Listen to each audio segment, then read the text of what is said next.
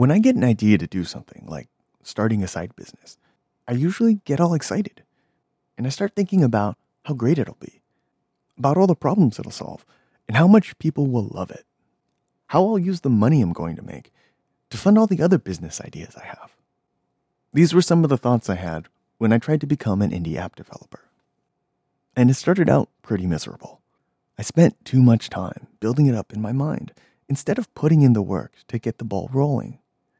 I just sat there and continued to big up the ideas more and more, which only made it harder to motivate myself to actually do something.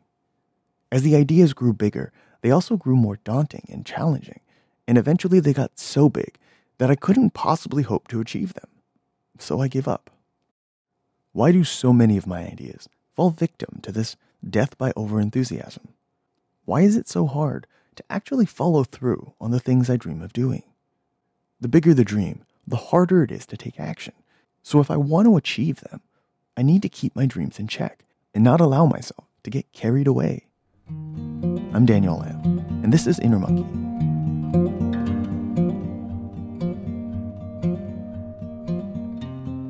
How hard could it be to make a podcast? It's just someone talking into a microphone and recording it. I can do that. Great. That was easy. Let's move on to something more interesting. What does having a successful podcast get me? What kind of potential does this have? What if it was as big as Serial? That has like a bazillion downloads. And if I can match that, well, I'd be set. Serial got big because they told an interesting and compelling story. If I can find something equally interesting and compelling to talk about, then it's totally possible for me too. And if this blows up, I might even be able to quit my job. That would be nice. Okay, now I just need to find something super compelling that I can talk about. Of course, it wasn't easy to think of anything to talk about. So when I finally tried to record something, what I recorded was, well, it was pretty bad. I had no idea what I was doing because I didn't consider what I was capable of. I was so busy daydreaming that when I finally sat down to record, what I made was the hard to follow ramblings of a really dull guy in an echoey room. It was nowhere near what I had imagined. It was amateur hour at its worst. My ideas had grown out of control and were now so big that there was no way I could hope to measure up to them. So I put the ideas in a box and tucked them away into the back of my mind. It's natural to think of the end products of my ideas that's how I evaluate their potential after all. The thing is, my inner monkey likes to turn these useful thought experiments into daydreams. It's good to think ahead, and it's fun to daydream, especially if they're nice, big dreams. But the bigger the dream, the further away the goalposts move. And the further away they move, the harder it'll be for me to get there. And when they get too far away, my inner monkey starts to wonder what's the point of trying at all?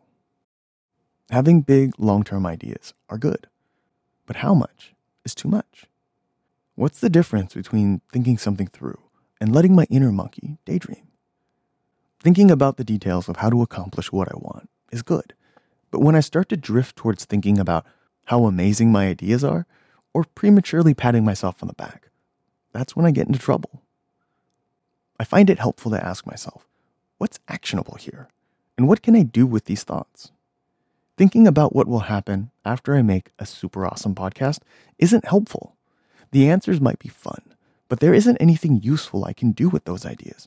Because in order for any of that to matter, I first need to make a podcast. Thinking about how great or awesome something can be will only make facing reality that much harder when it isn't. I want to limit myself to thoughts about things that I can affect right now. So, thoughts about someday getting a million downloads isn't something I should be thinking about yet. I should be thinking about how to get 10 downloads, then 100, and then maybe 1,000. But before I spend too much time thinking about even a single download, I should probably start by thinking, how can I make something worth downloading at all?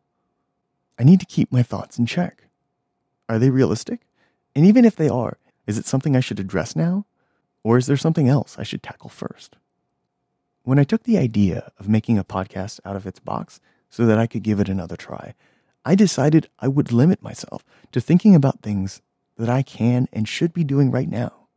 What's the next step I need to take to get this podcast off the ground? What do I need? How can I take what I have in this moment and make it better?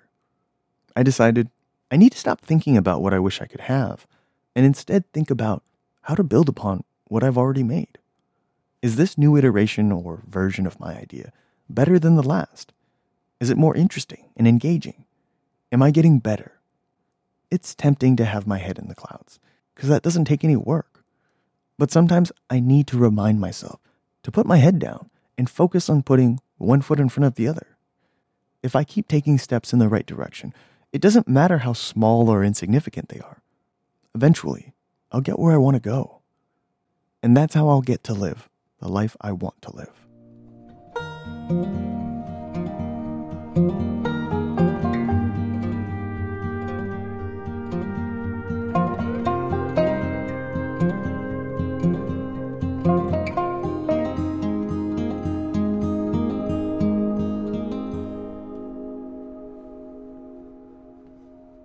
When I started working on this project two years ago, I thought it would be easy and straightforward.